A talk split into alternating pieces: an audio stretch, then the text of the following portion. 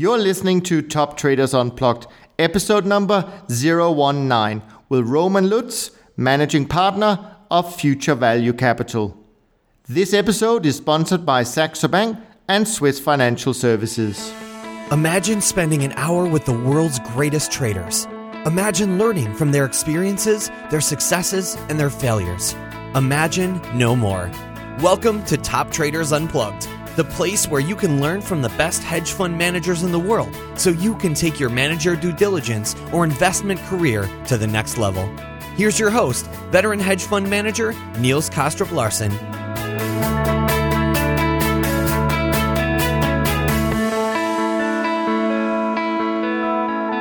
Welcome to another episode of Top Traders Unplugged.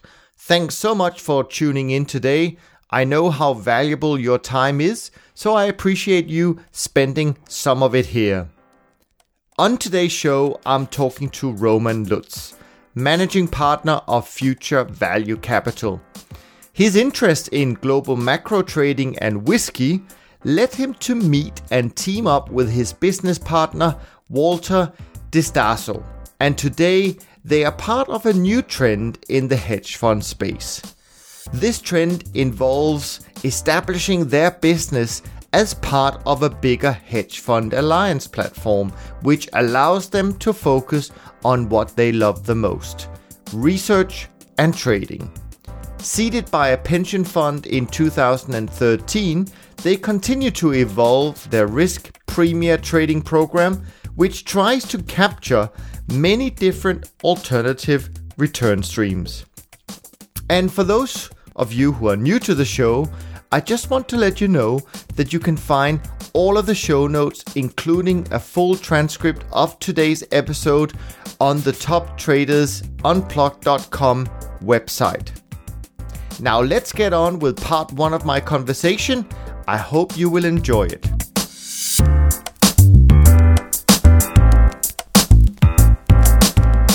Roman, thank you so much for being with us today. I really appreciate it.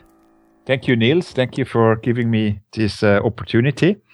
You're very welcome. Now, today is a little bit new for me as so far that I have mainly been speaking with managers that often would have had 10, 20, or even 30 years of track record and hmm. predominantly been in the directional trading space.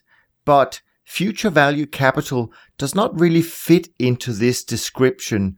Uh, firstly, you are relatively young when it comes to your live trading of the strategy.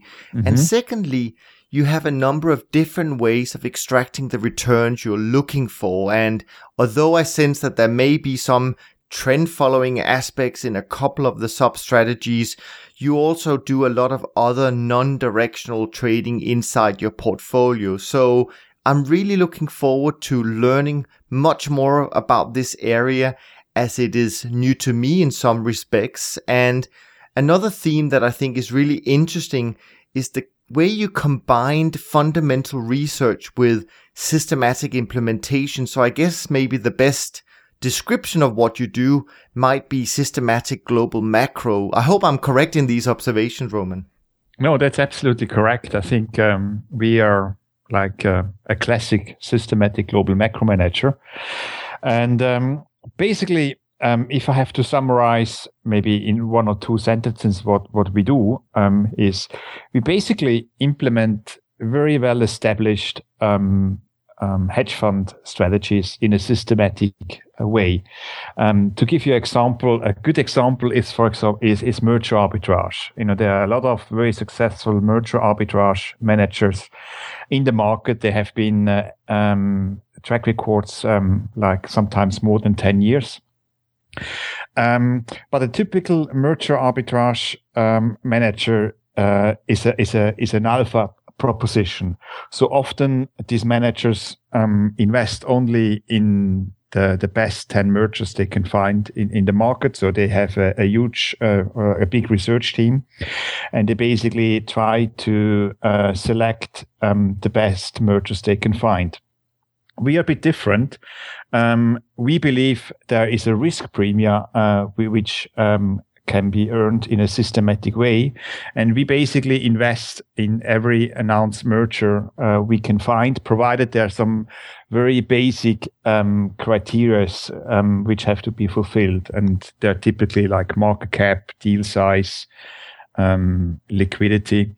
But um, provided these very, very um, basic conditions are met, um, we invest uh, in in every announced merger. It means basically we we buy the target share, and we either short the acquirer or we just hedge out the market risk by um, selling some index futures, and um, um, and we do this um, across um, uh, different asset classes. We do this, for example, um, in volatility. You know, we do systematic volatility arbitrage. So we try to capture the spread between implied and realized volatility on on uh, different asset classes. Let's say on, on equities or interest rates, uh, on on commodities, uh, and also on currencies.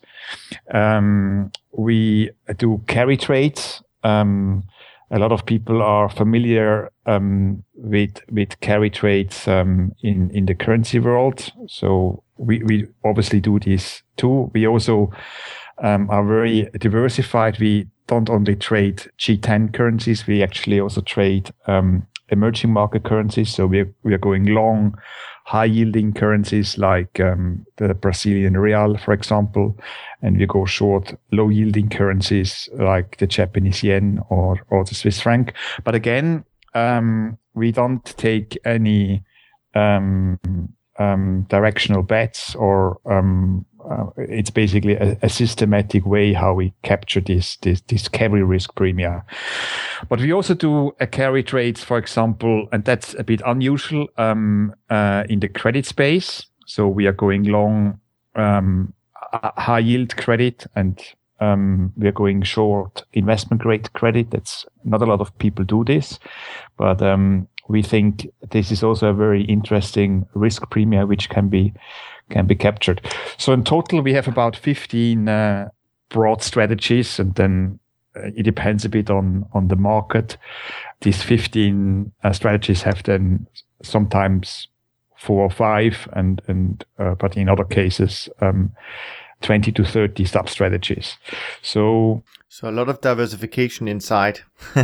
yeah, a lot of diversification, but typically very simple models. Sure. So nothing very complex. Um, no, that's a great. That's a great. Uh, I mean, that's a great way to start, and, and and and a great introduction to the program, which we will of course go into much more detail on on this. But what I wanted to do first, and and maybe even before we talk about where your company is today, mm-hmm. um, I'd like you to take us back all the way to the beginning of, of your career or, or maybe even before you got into the financial uh, world and just tell us your story and what led you to take this path and and and really feel free to go back as as far as you want and also you know share with us how you met your uh, your business partner uh, Walter uh, Distaso because that's obviously uh, also very relevant to uh, where you are today. Yeah, I think the the idea for the strategy kind of developed when when I was working um, in the investment banking industry, I, I, I spent f- 15 years working in the financial industry. I spent most of my time working for Morgan Stanley, and um, I basically have a, a derivative background. And when you work in in derivatives, um, uh, often the way you build your business um, is you try to develop solutions for for your investors or for your clients. Sure. So um, that's I think a typical um, derivative uh, a typical way how to run or how to build a derivative business. So sure. you try to find a re- regulatory or an investment problem, and you then develop uh, a solution, and and typically that works quite well. And in 2008, uh, in this uh, in the financial crisis, I just realized that the hedge fund industry has actually quite a significant or quite a big problem.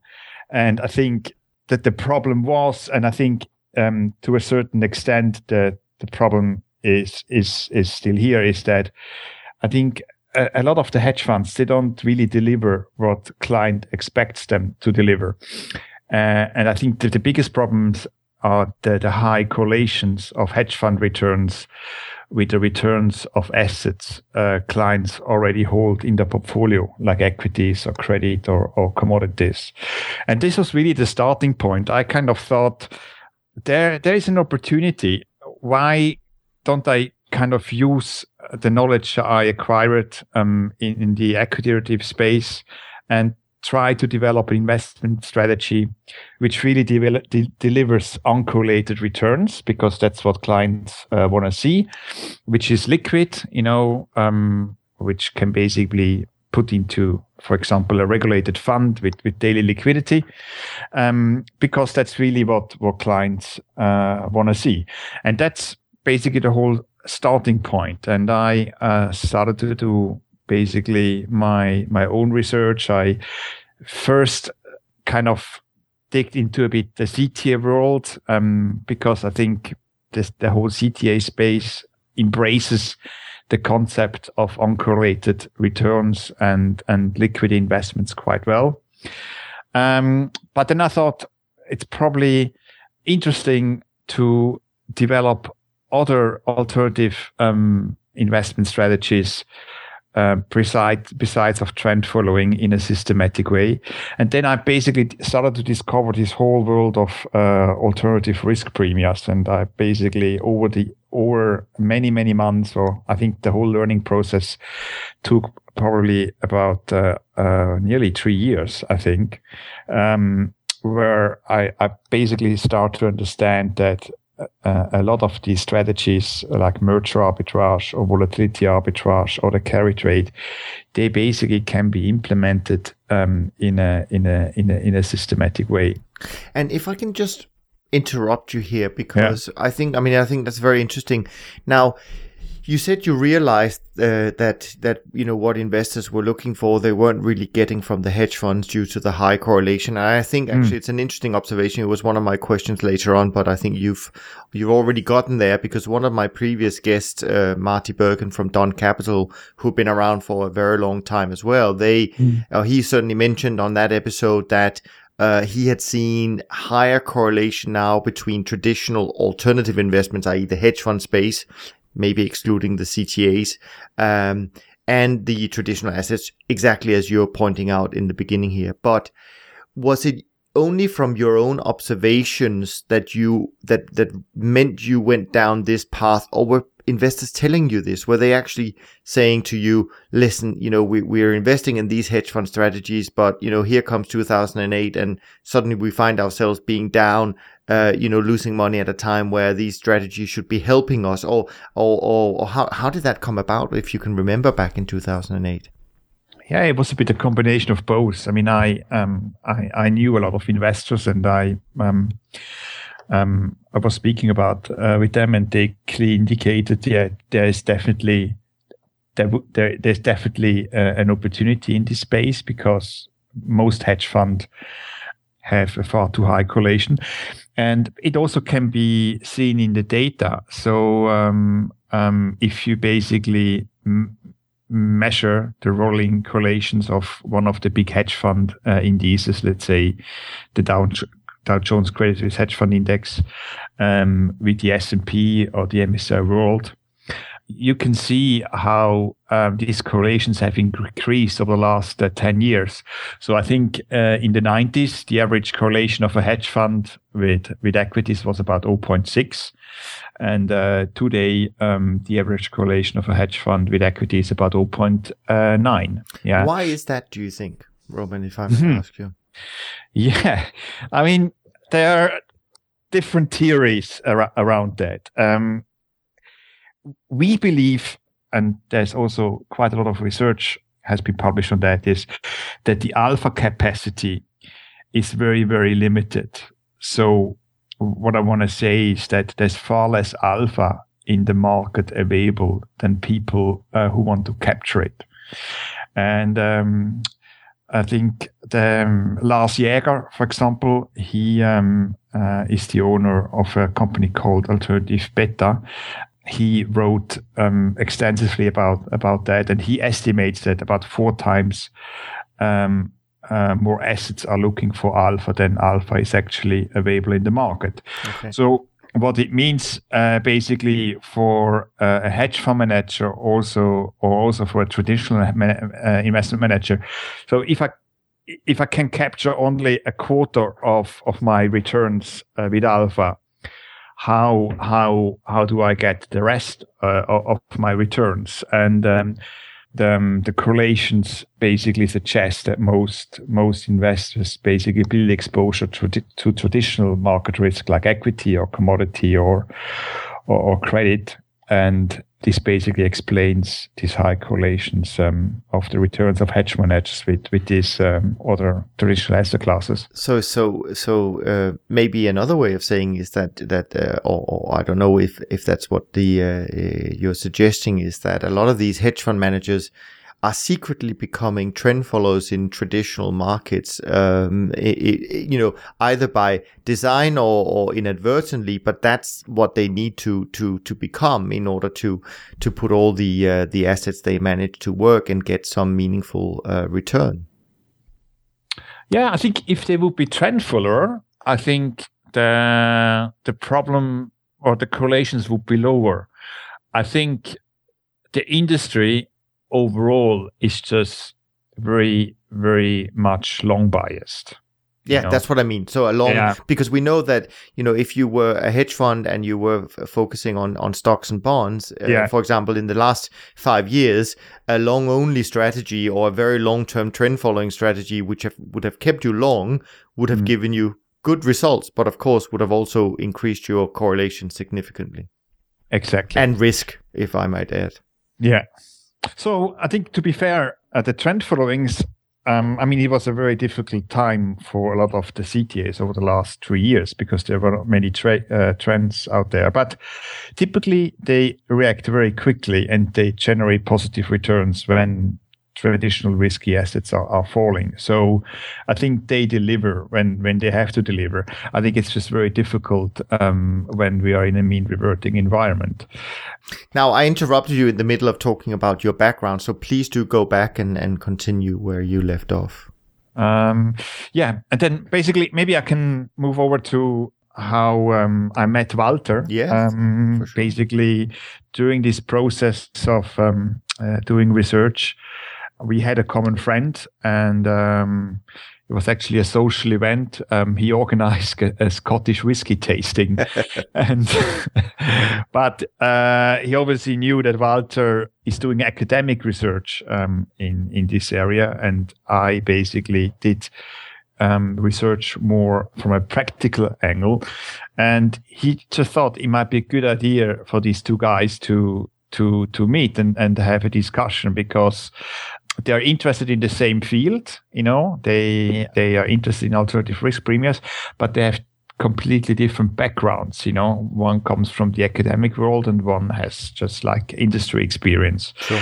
and this could be a very good combination. And um, it turned out that he was uh, he was right. So we basically uh, started to meet. Uh, we had a, first a couple of lunches and dinners, and and very quickly uh, we realized that we can learn a lot uh, from each other. I I have no academic background, uh, but I know a lot.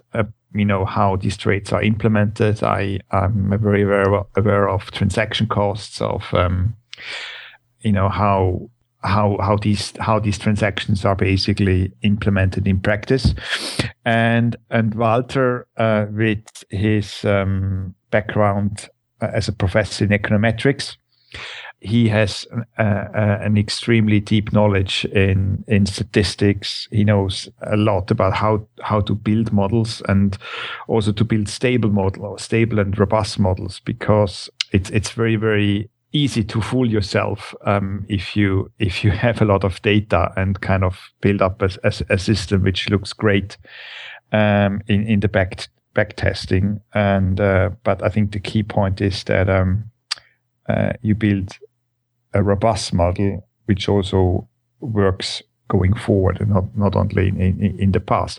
So I think uh, it is a very good uh, combination from a skill set point of view. Yeah, we have completely different history, but we have a common passion. We have a common passion, and I think uh, it's not only to kind of product, produce a product in this alternative risk premia uh, space. I think uh, our passion is just to. It's more broadly. I think uh, we really want to be a very client focused alternative investment firm and we just want to deliver clients what they expect from an alternative investment. That's basically what that's that's what our passion is. And we think uh, with alternative risk premias we have a very pow- powerful tool uh, to to do that. Now where did the systematic side to your business come in? I mean was it the amount of data that you need to analyze that force you in that direction or is there in fact uh, maybe a, a, another reason for also going sort of purely systematic in terms of uh, implementation and so on and so forth? I mean there are two sides on of that. I mean i think to invest systematically has two advantages. I mean one thing one, one thing which is, is very powerful about investments into systematically is it takes the emotions out of the investment process yeah. and i think um, this is this is very important that um, you um, keep uh, emotions away and and you react or, or invest rationally even if markets are completely irrational and, and investors are, are, are behaving irrationally. I think it's very important that um, you you continue to follow that path and and and to trade systematically gives you this this this this this uh, opportunity.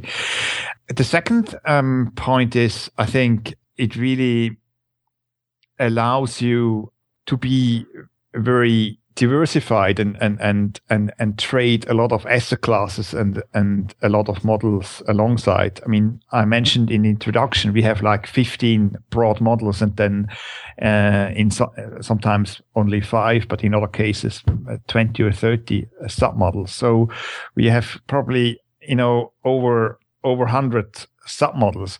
If we would have to take rational decisions without having like um, a, a, very good technology and, and a systematic investment process, this would be an impossible task to do. I mean, um, or, or, we, we would have to hire, I don't know, 20 or 30 people to do that. But um, I think this is probably the other um, big advantage of, of trading systematically that um, you can trade um, even if you trade very simple models uh, as we do, we don't do anything complex, uh, but you, you can be invested across many models, across many asset classes. And at the end, you end up with a, a very well diversified portfolio, which gives the investors um, a lot of protection. I think. I mean, I think these are great points, uh, Roman. I would add to uh, to those two. I would add one more. And being systematic yeah. allows you to test your your your your models uh, back in time, and yeah. uh, that's obviously also very important. But a big issue I find uh, when speaking to investors is generally that as soon as you mention the word systematic, they think black box, and and that mm-hmm. causes a bit of a negative. Um, you know a bit of a negative emotion uh, with the men with many people and and I also hear a lot about uh, you know uh, investors looking looking at managers they sometimes at least they have a, a preference for discretionary man- managers almost shying away from people as soon as they mention that they're systematic and I think that's that's a bit of a shame. Um, and to to quote one of my previous guests, uh, Carsten Schroeder from Amplitude, he once said on a on in an interview, which I thought was a great explanation, is that you know it's like almost going on an airplane. You wouldn't really expect to uh, to go on an airplane and the pilot would be sitting there manually flying the plane for 12 hours. You actually prefer that he uses technology and uses his autopilot to get from A to B, and that's essentially the same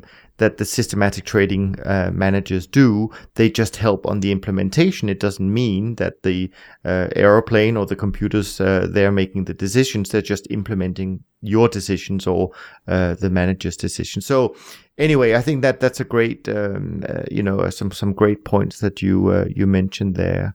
Um, I wanted to before I jump to the next area uh, of of our conversation, I wanted to just uh, maybe ask something a little bit uh, like an overriding uh, question, and that is. Strategies today uh, are often designed to perform well in a specific environment. So we know if you're a trend follower, you want trends. That's very clear. Mm-hmm. Um, and therefore, there will be periods or environments where a strategy doesn't work. And mm-hmm. so in many respects, what investors should be looking for when putting together their portfolios of external managers is to design a portfolio that has uh, you know strategies that work in very different environments because that increases the overall robustness of their portfolio. Yeah. So, how would you describe the environment that your program is designed to work best in? Well, I think that's actually a very good question because you know the, the, way we construct our portfolio is probably similar to to maybe a broad hedge fund investor or, or a big uh, fund of fund. So a big fund of fund uh, tries to pick you know the best long short equity manager, maybe the best CTA, maybe the best credit manager, and they obviously make sure that you know overall the portfolio is balanced and delivers stable returns in different market environments. Um, so that's what a good fund of fund um, or a good hedge fund investor should do. Now we do exactly the same. The, the only difference is that we don't invest into hedge fund managers, but we build systematic trading strategies, which basically do what this manager often do in a discretionary way. And we often we we we less look at um, at at market environments, but we we we look a lot or we assess a lot how the returns of these strategies are distributed. You know, typically they are not normally distributed. You know, either they have uh, negatively skewed returns, so they perform poorly uh, during uh, distressed markets. For example, merger arbitrage.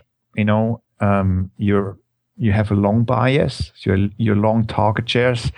You try to hedge out uh, the market risk by shorting the acquirer or by selling index futures.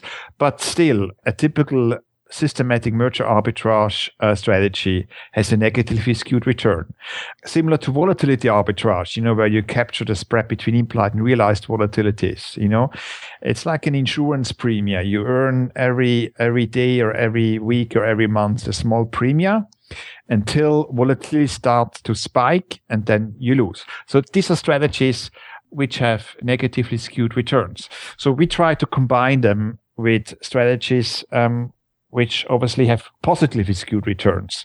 And um, trend following, for example, uh, uh, have have these characteristics. You know, um, another another good example are basically tail hedge strategies. Sure. For example, um, being being long forward starting variance, or being long the spread between high yield and investment grade uh, credit. So when credit spreads are, are, widening, you know, the strategy performs, uh, performs well.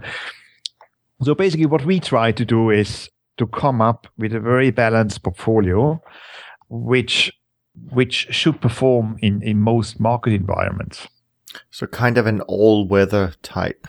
Strategy. An all weather. Exactly. Yeah. to quote yeah. a very famous large hedge fund product that we all know. yeah, exactly. Um, yeah. Now, I I want to um, I want to go to our first area, uh, which is a little bit about sort of the way you've organized uh, your business. But before we do that, maybe you can just summarize where the program is today, when it started trading, and and what your current uh, AUM is in the strategy.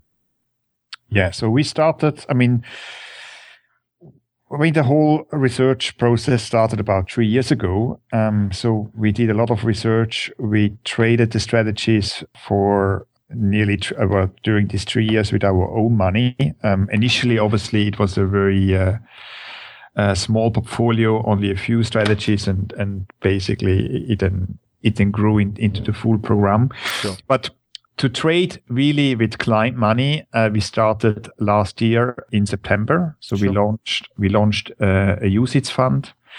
We got seeded by one of the largest European pension funds. Um, they put in a bit more than 30 million, and we basically um, manage this money now uh, for about eight months. And that's where your your AUM is uh, at at present as well. Exactly. Good. Yeah. Now, yeah.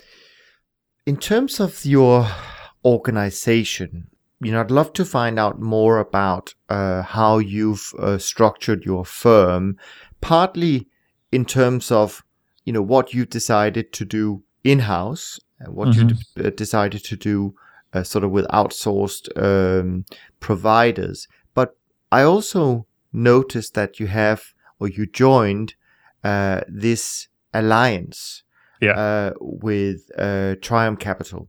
Yeah. And I'd really like for you to tell me about that as much as you can because mm-hmm. I think it's so modern the way you've done things. Uh, I mean, the traditional way of setting up a, a, a kind of a, a, hedge fund strategy or, or, firm has really been, you know, starting from scratch and building everything kind of in house. That's how I've you know done it a couple of times. And but what you've done is you've kind of slotted yourself into uh, a structure a platform uh, as far as i can tell. Uh, mm-hmm. uh, and i think so many people can benefit from learning uh, what the advantages of this uh, is what if any disadvantages you've come across um, how it works in in practice and so on and so forth. So perhaps you could spend some time really telling about the way you've organized your business um, internally as well as the people you work with. Yeah, um, I think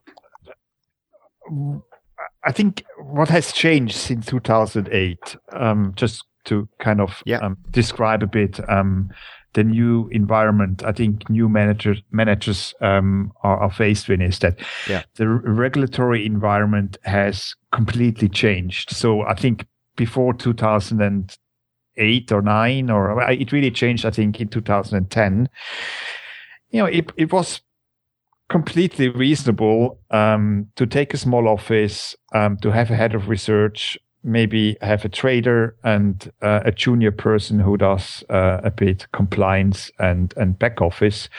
And uh, launch a fund cayman fund and investors kind of accepted that you know this is a new manager this is a, great opportunity um, we are happy to take these operational risks. This has completely changed. First of all from a regulatory point of view regulators don't accept such a lean setup anymore. If you are fca regulated you know you have to fill, fulfill um, not only like this obvious regulatory requirement like capital and uh, fit and proper owners, but but also like the whole infrastructure. You know, you you need experienced people in key positions like operations, risk management, compliance. You know, it's not enough just to have um, two guys um, out of a basement in Mayfair. This is not working anymore. Mm-hmm. Uh, and also, investors have changed. I think, um, uh, unfortunately, Madoff, uh, you know, completely changed changed changed the industry. And also investors have have very high expectations or uh, very high due diligence requirements. So this is the new environment uh, new managers have to deal with. And um, obviously i told you that you know we got seeded by by uh, uh a european pension fund.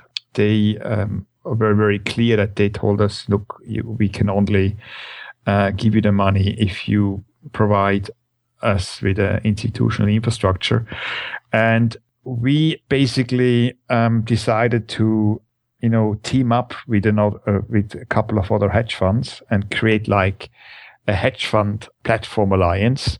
Whereas we keep the the key uh, functions within future value capital, so research, um, portfolio management, and also distribution of the fund. These are the key functions we keep uh, within ourselves. But we share, uh, for example, the CEO, we share the risk manager, and uh, we, we, share uh, legal and compliance with uh, currently uh, two other managers. And the, the advantage is massive economies of scale. So we were in a position to hire a very experienced CEO. You know, if we with the assets we currently have um, and the fee income we, we, we, currently have, we probably could hire only you know a, a, a, very young operational person now we are we were in a, suddenly in a position to hire a ceo who has 25 years experience in the hedge fund industry who has been the ceo of a, a very large multi-billion multi-strategy hedge fund so somebody who knows exactly, uh, you know, what investors uh, want to see when they come and do a due diligence visit. Uh, the same on the risk side. You know, um, obviously you can hire a very junior risk person, but typically investors are not comfortable uh, with that because the partners or the, the, the portfolio manager can easily overrule uh, such a junior person. And we have uh, a risk manager also with uh, 15 years uh, experience, you know, somebody who is, who is in my, my age. And, you know, if, if I would breach some investment guidelines, you know, he, he would, we also have the necessary um, procedures in place that he basically can force me uh, to, to correct that. And the same on the, on the legal and compliance side. So we have basically, very, very senior people in, in these key functions. And this gives investors a lot of confidence. And uh, um, uh, at the same time, we the, the costs for uh, providing this this this infrastructure because we can share the costs are are are manageable. Yeah how, how did it actually come about? Because it sounds to me like you actually found your own investor to begin with, but but this alliance was that already in existence, or did you actually have to go out and find a couple of other hedge funds to say, why don't we do that? And uh, you know, let's go to, let's go together, and let's hire a CEO, or or how, how you know how how was uh, Trium Capital actually functioning uh, at the time when when you started? Uh, we were basically the first manager. Okay. So we were yeah and and then uh, um, so shortly after us uh, uh, a long short manager joined okay and uh, now we have a, a, pipeline of, of, of other managers um, um, but we basically were the first ones who who um, I mean that's a joined the platform. I mean that, yeah. that's a I think that's a great great strategy for uh, as you say emerging managers today. It's it's really really hard for them to to get going nowadays. Um, now, yeah, no, I think it's good also for investors because um, investors like new strategies. They like new managers. You know, mm. they they are keen to. Uh, they're interested to to um, explore new avenues. Yeah. You know, but what they cannot accept uh, are weak infrastructures. Yeah. Uh, operation infrastructures. And I think uh, this is a very good opportunity to to give investors access to a new innovative strategy and uh, invest into a fund which maybe doesn't have 100 or 200 million under management maybe only 35 or maybe 50 uh, but at the same time they have the confidence and, and the peace of mind that this is a very very stable infrastructure and uh, as and if you think about it, it's actually very similar uh, is as if if you would invest into a very large multi-strategy fund. You know, if you look at a, a big hedge fund, uh, they're often organized in the same way. You know, they have maybe a long short uh, equity manager, they have maybe a systematic manager, they have uh, maybe credit managers, and then uh, within the group, they have the risk manager, they have the back office, they have uh, the legal and compliance team. Uh, the difference is that obviously this is all under one roof and it's all under one brand, and and um, these portfolio managers are basically employed uh, by this big hedge fund group, whereas um, uh, in such an alliance, um, uh, what we do is um, we are independent we we are still the owner of our, our company. I think this is um, uh, also important. But at the same time, we have si- similar economic of scale as as as if it would be a part of uh, a big hedge fund group. Sure, and and yeah. and in fact, Roman, I mean, these kind of setups they seem new, but but but in fact they're not. I mean, I was part of a similar yeah. structure back in in in the early '90s uh, called GNI Fund Management, and they did exactly the same. So yeah, you know, it works, and it it, it probably is more important today for other reasons. Um, but I completely agree with you; it's a good idea. Yeah. I had a couple of questions uh, before we jump to the next area, and that is now I can see all the advantages. Yeah. Uh, but you know, in trying to get to uh, as much detail and, and, and openness about uh, you know these conversations that we're having uh, yeah. on, on, our podcast, what's the disadvantage? What have you come across anyone or anything where you said, okay, um, you know, uh, there's a bit of pushback from from maybe investors or from other people um, and uh, I see their point. I you know I can't change it, but I, I see their point. Uh, is there anyone who's been voicing any any any pushback to to being part of an alliance like that? I think the, the key point, the critical point, is uh, whether you get the necessary resources. Yeah. The risk is that such an alliance they they take too many managers on board. Yeah and then you don't get uh, the necessary support from the risk manager or from the compliance officer or from um, uh, the CEO. Right. This is the risk. Um, but, you know, it is an alliance. So at the end of the day, um, the managers in this alliance, they're in a quite strong position because we pay we pay a fee to this infrastructure. And um, you know, at the end of the day, we have a service level agreement. So, and this service level agreement, uh, you know, can be terminated. So, if if the service is not good, yeah.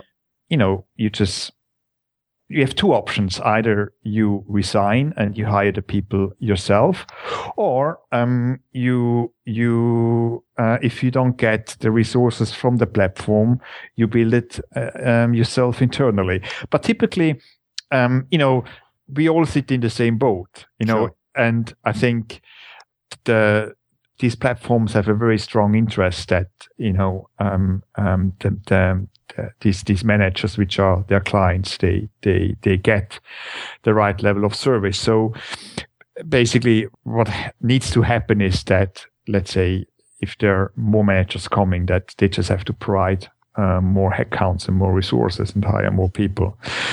But if if it doesn't happen, let's say if this platform uh, would say uh, for I, for several reasons um, we don't want to do that or we cannot do this, then there are many options to to do that. I mean, um, uh, the worst the worst thing is you you break out and you do it um, yourself, or if you say, okay, I I need an additional back office person, you just can hire this person directly into your company and and not into the platform. Sure.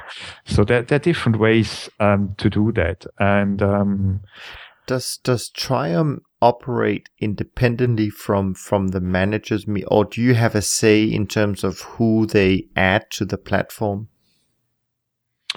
We don't have a veto right, so we we we, we couldn't uh, kind of. Uh, influence that but obviously they they they wouldn't do anything um, we uh, we would oppose sure. because they would lose as a client. So you know how, how these things are. Sure. It's like uh, if you have um, an investor in your fund, no, and uh, uh, it's your biggest investor or uh, the, the, most important investor. You know, you always make sure that um, he's happy, yeah, sure. and and and uh, I think yeah in, in in theory there there could be com- there in you know there there possible problems and conflicts and they're obviously getting raised in due diligence meetings yeah sure. but in practice you know we are actually um, we we all have have a, a common interest and, and you know it is an alliance so we want to work together we want to work together and uh, you know th- these these problems can all be solved. Sure, sure. Yeah, It's like it's like any marriage, isn't it? It's a give and take. Exactly. Yeah, you have conflicts. I mean, it, obviously, you know, there's always a bit of conflict, Sure. uh, but uh, this is in in every business relationship. Sure. Um, but um, they they can be solved. Sure. Yeah. I had one more question about this before we move on, and and uh, I don't mean to ask for a specific uh, number relating to your business. Uh, Yeah. So I'll ask that question a little bit differently. Yeah. If a company or a, a, a, a group of people came to uh, Trium today and wanted to be part of the alliance, um, what do you think they should expect to pay for being part of an alliance like that and get the services required uh, to be able to operate as a uh, regulated and well-run uh, operationally uh, firm? Um, it is a bit difficult for me to answer because you know I have to keep this confidential. Of course, that's why I'm saying just generally as a ballpark, ballpark number. Typically, it is a certain percentage of the the fee income. Okay. Yeah. Okay.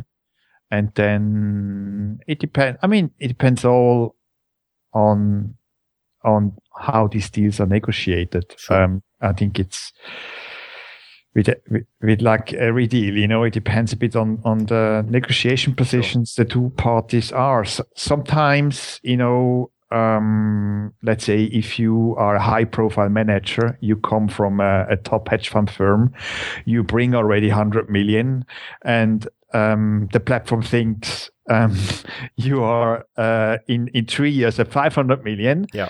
then you probably can uh, uh, negotiate a very um, uh, fantastic deal. Sure. Whereas if you come with uh, maybe only five million with your own money, you have no hedge fund experience, you have no sales, you don't bring a sales uh, team with you, Sure.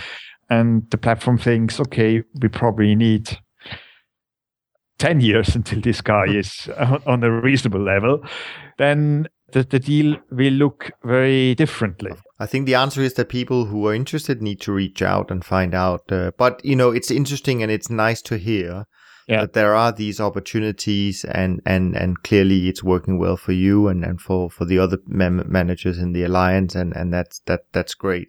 Yeah. Um, I want to jump on to to track record um a little bit, and and I know I said initially, and you can you obviously mentioned that as well, since you started trading the portfolio uh, in 2013. Um, so in a sense, maybe it's uh, it's not quite so relevant as a question, but but let me ask it anyway, and that's a little bit about whether or not we should look at your track record in um, you know in stages. Meaning, often what happens with a strategy is that as it evolves, more models, more strategies, etc.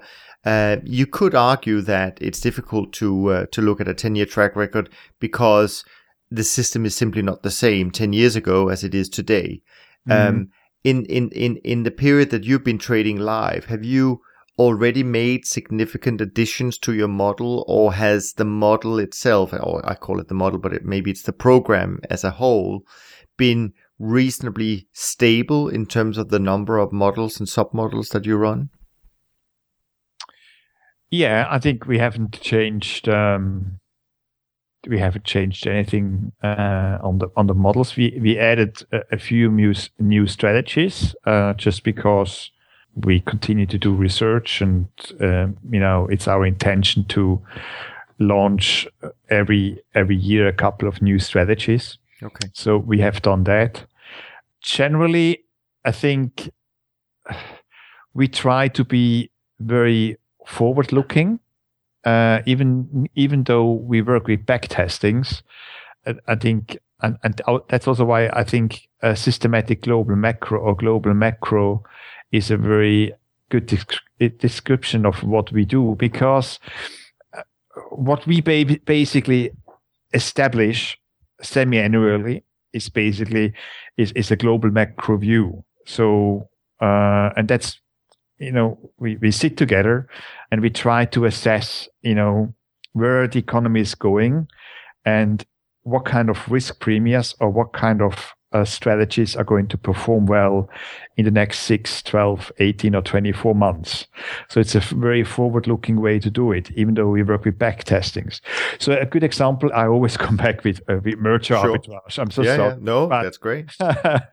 but, you know, merger arbitrage um, um, has been a terrible strategy over the last uh, uh, two, three years because for the simple reason we, we came out of a recession and there were just not many mergers. So all all these merger arbitrage um, managers had a very very difficult time, and and the performance was actually.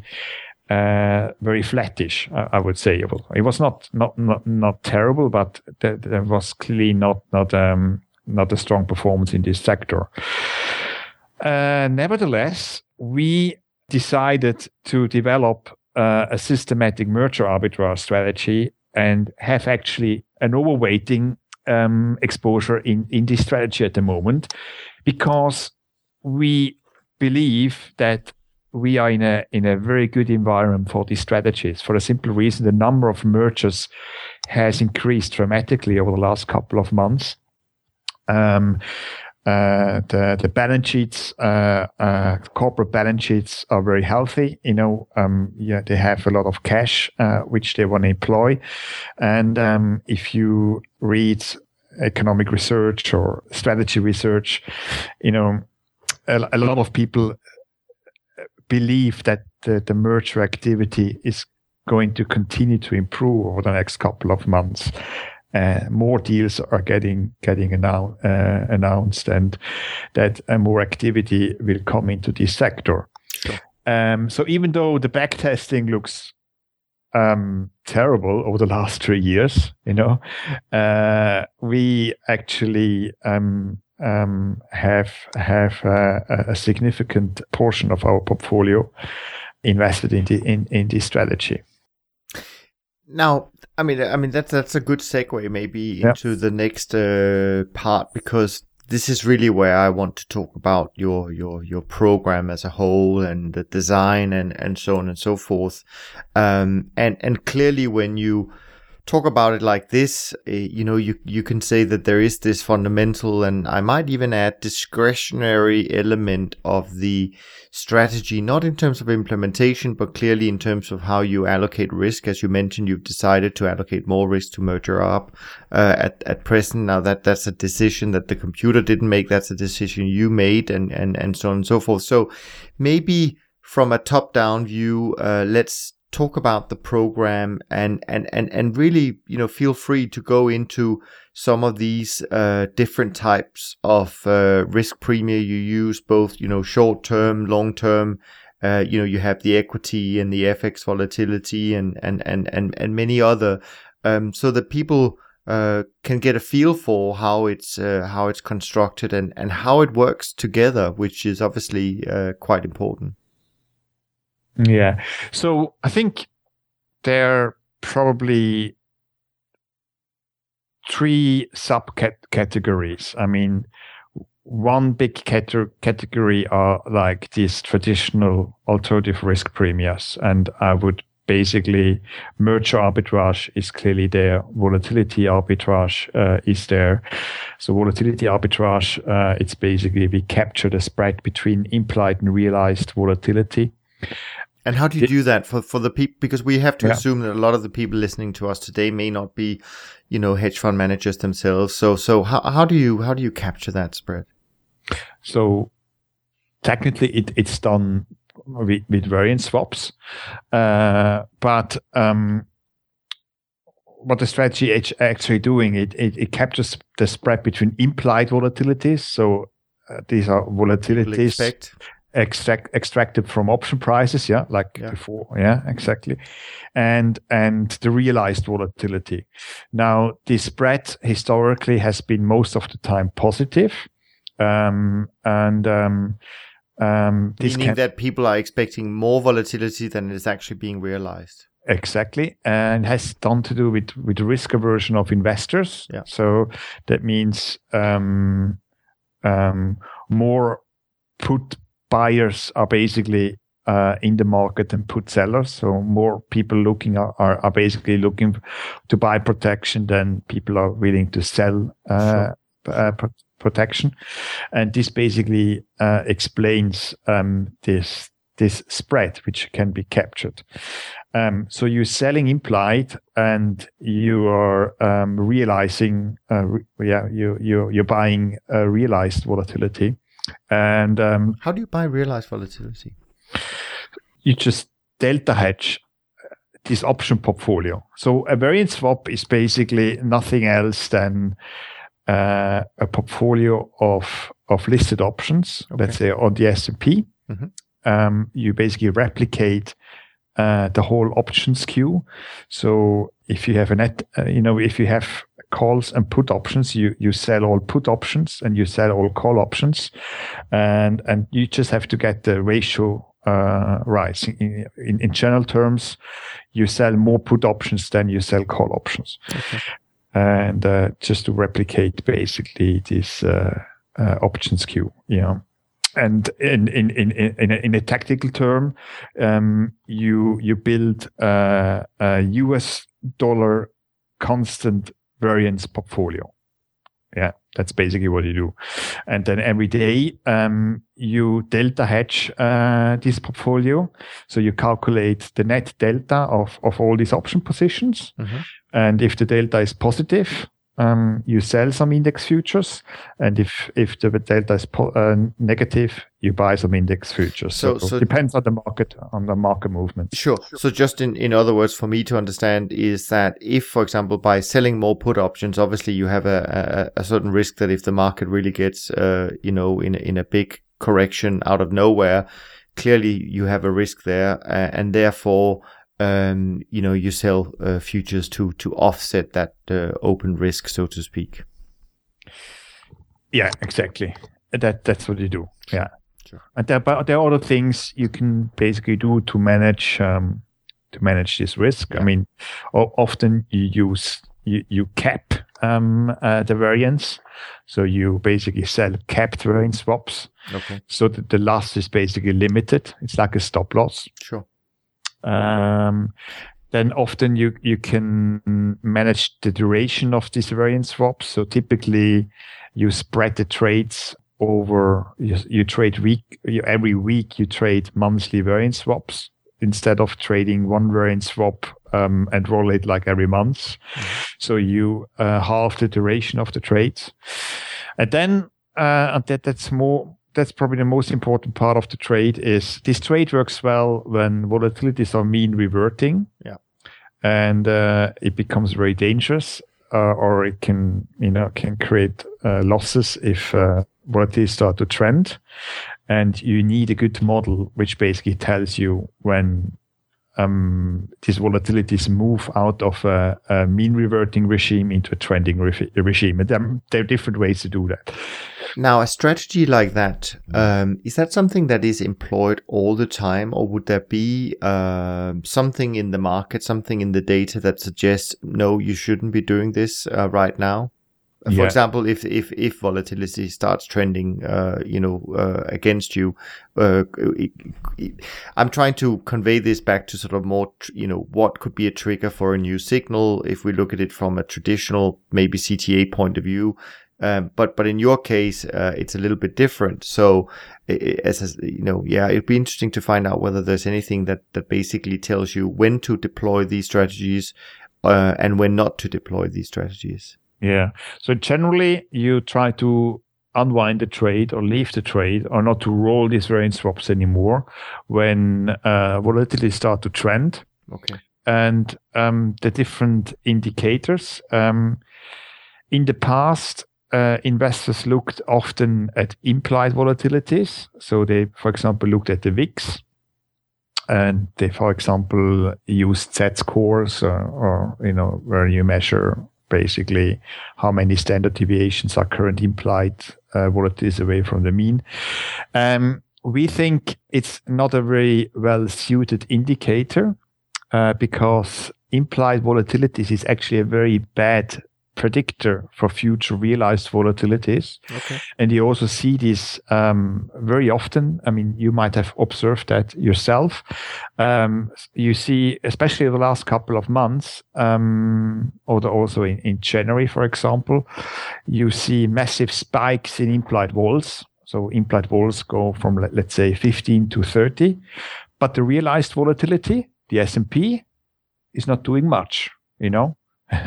and um, so in, the wall of volatility is very very high and and the, the, and, and, the, especially the VIX creates uh, uh, uh, reacts very very um, quickly and, and sure. try and tends to overreact so we think implied volatilities are actually a very bad in- indicator for future um, for future realized volatilities but what is a much better predictor is basically realized intraday volatility. So if you uh, calculate realized volatilities using high frequency data, mm-hmm.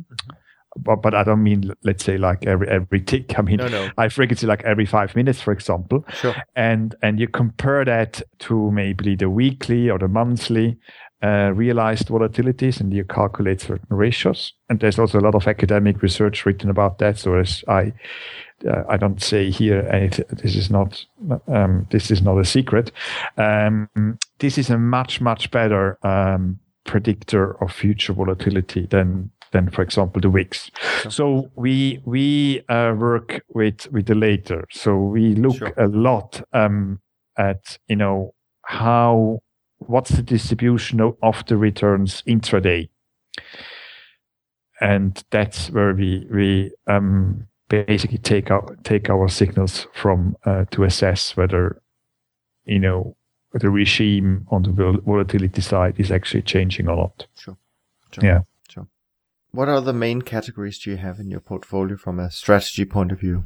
So the other one is obviously trend following because yeah. they have you know these traditional risk premiums um, they have negatively skewed returns. Uh, then the nice thing about these momentum risk premiums they have positively skewed returns. Mm-hmm. so typically they perform well um, when the market is in in distress.